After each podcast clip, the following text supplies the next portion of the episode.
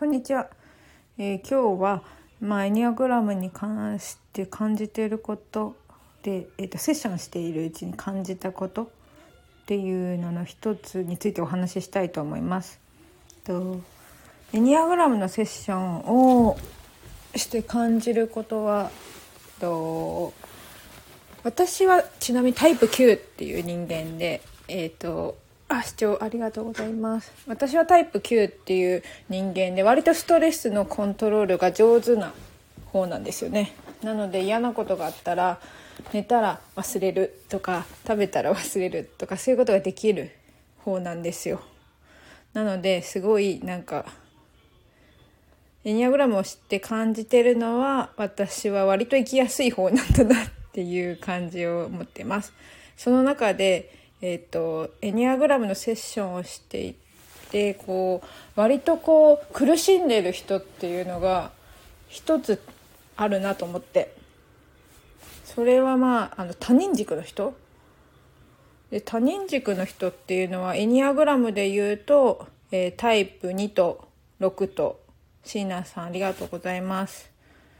ね、ファイナンシャルプランナーさんもありがとうございます。えー、っとなんだ。タイプ2と6がやっぱり苦しんでるなっていう感じがしてこの2つはすごくこう人が好きだしと人と関わるのも好きだしひかりさんもありがとうございます。今日はちょっとねセッションしている中で気づいたことの一つその他人軸の人が結構苦しんでるなっていうのをお話ししてます。で他人軸のタイプはエニアグラムでいうタイプ2と6なんですけどタイプ2はうんとね感情で人の思いに立ってるような人かな。なのですごくえっと愛情深い人なので、えー、っとタイプで言うと献身家か献身家っていう方です。献身家っていう人と人とのつながりを求める慎重な人っていうタイプ6が他人軸で、えー、苦しんでるなっていう感じがします。で他人軸ってあ基本的にはエニアグラムってえー、っとね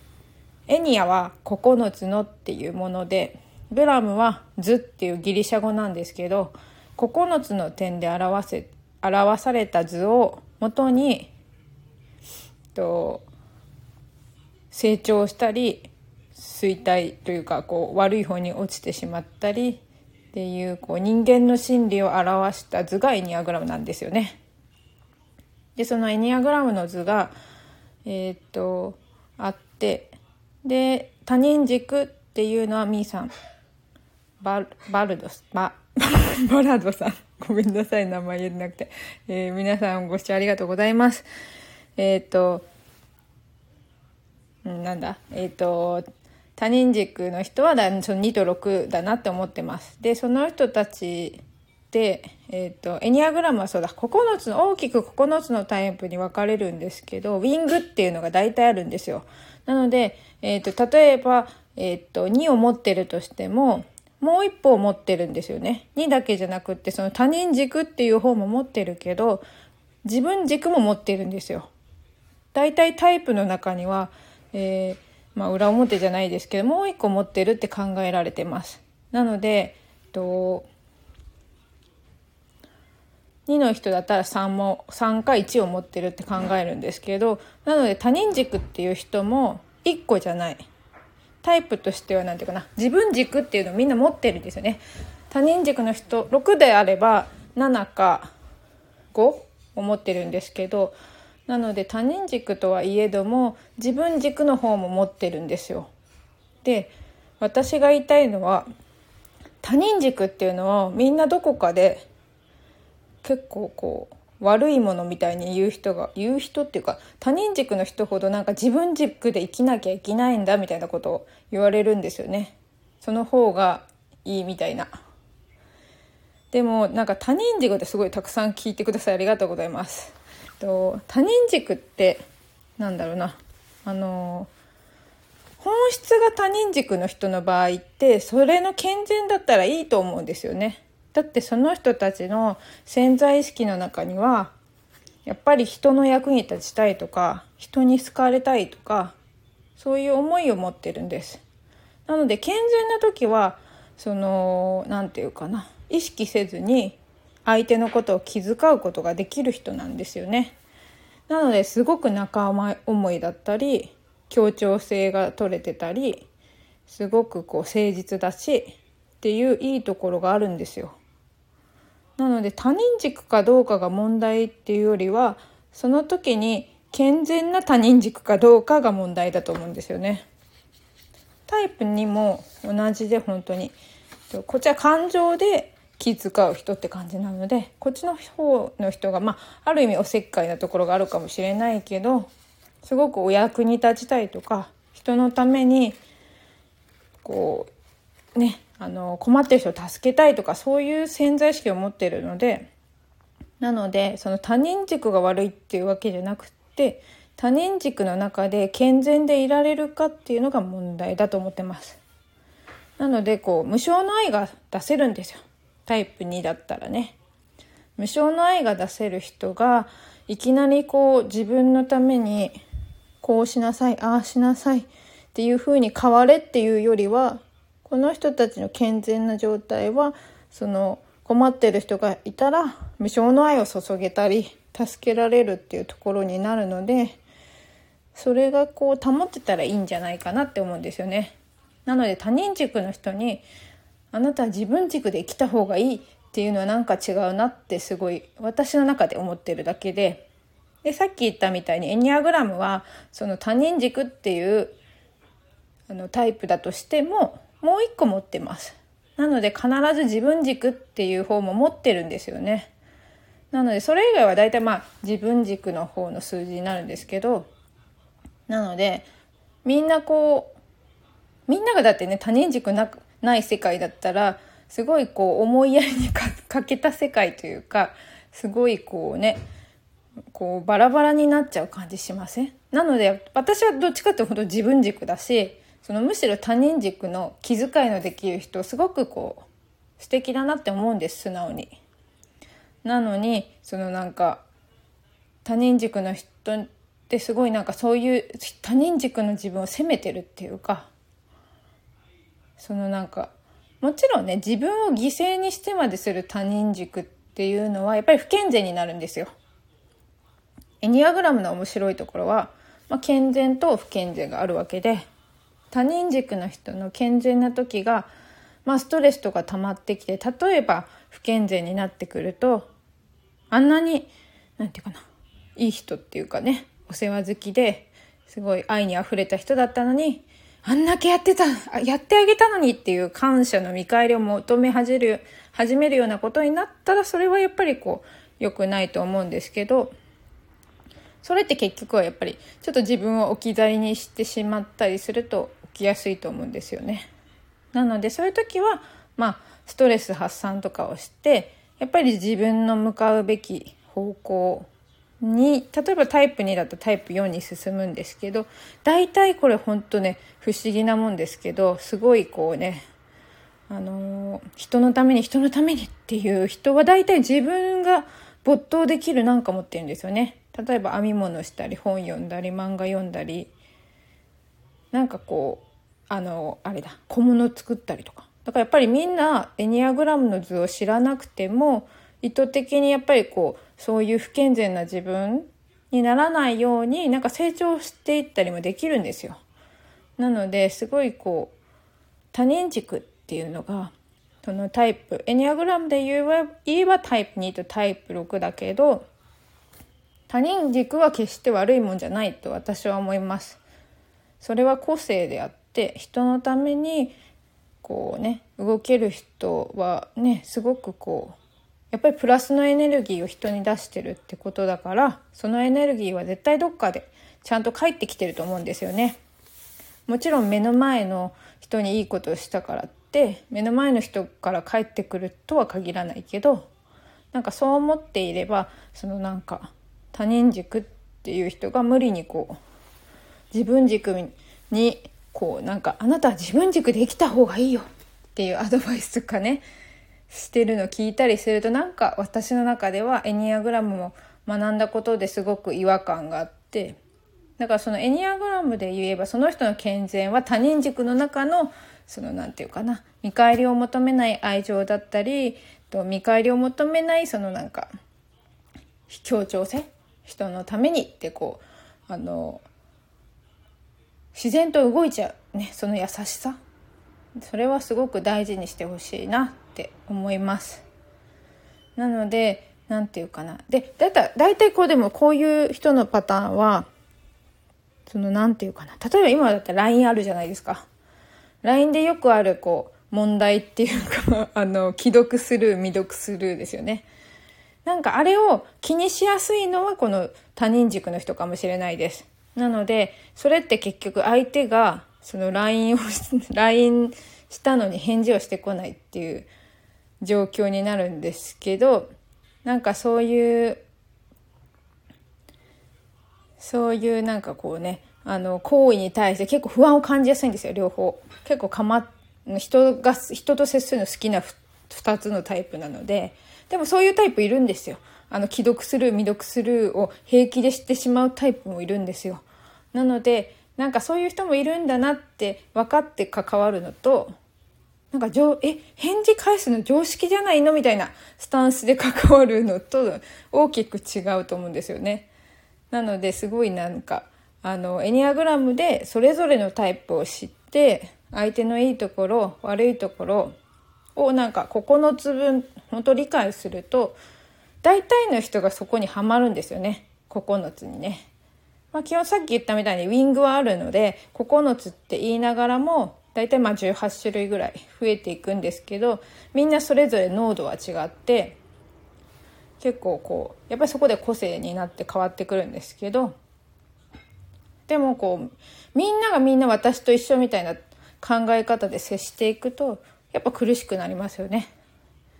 あの人は協調性がないってなった時に2と6の人はすごく苦しむと思うんですよね。なんで仲間を大事にしないのかなみたいな。だけどそれはこう何て言うかなそれぞれやっぱ違う考え方も違うし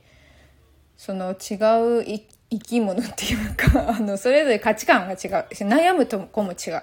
なので健全な状態も全然違うのでなんかそこをその2と6みたいな担任軸の人こそ知っておくとすごいこう楽になるんじゃないかなって思います。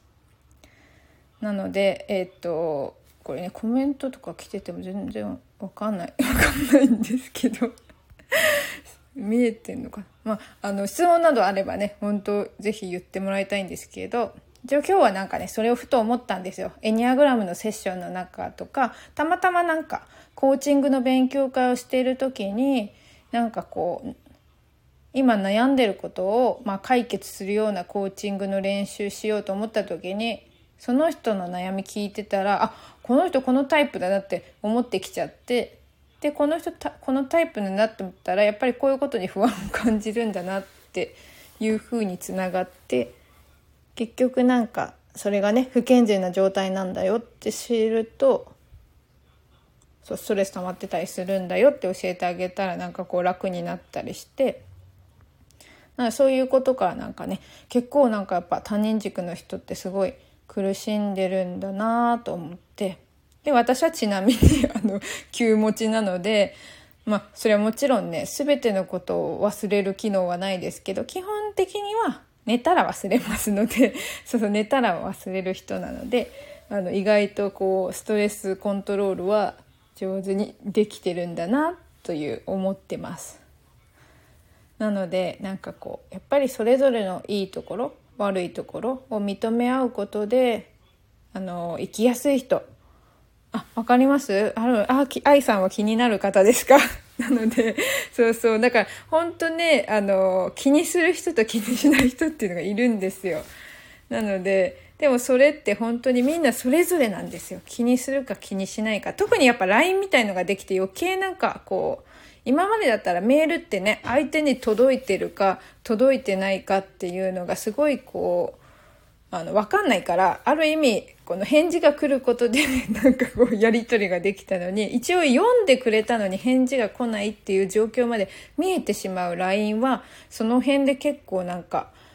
結構他人軸の人にとっては結構なんかモヤモヤモヤってするなんか思いが出ちゃうのかなっていう。なのでまあ LINE って結構トラブルもあったりするんだけどそれってやっぱ子供たちも一緒ですよね。子供たちがスマホを持初めて持った時になんかすごいこう友達とのやり取りできっとこう既読スルーされたりとか 未読スルーされたりとかなんかそういうちっちゃなことでも子供たちもそこで多分献金すると思うんですよね。こういう人がいるんだとか、こう返事するのが当たり前だっていい思ってる子もいればそうじゃない子もいるっていうかもうなんか返事することすら忘れちゃう人もいるんですよ。ね、気持ちが下がって忘れちゃうとかね。なのでいろんな人がいるので、やっぱり気にしすぎる。気にしすぎちゃう人もいるんだけど、なんかその辺もなんかこういう人もと既読するする人未読スルーする人いるんだなっていうのをこうあらかじめかなんか理解した上で関われるとすごい生きやすくなるなって思います。なのでなんかこうエニアグラムを伝えたいなって思うのはこうあなたこのタイプっていうかなんかねこのタイプなんだろうな。えーと、このタイプがいいんですよとかそういうことじゃないんですよ。このタイプすごく素敵です、まあ、もちろんこう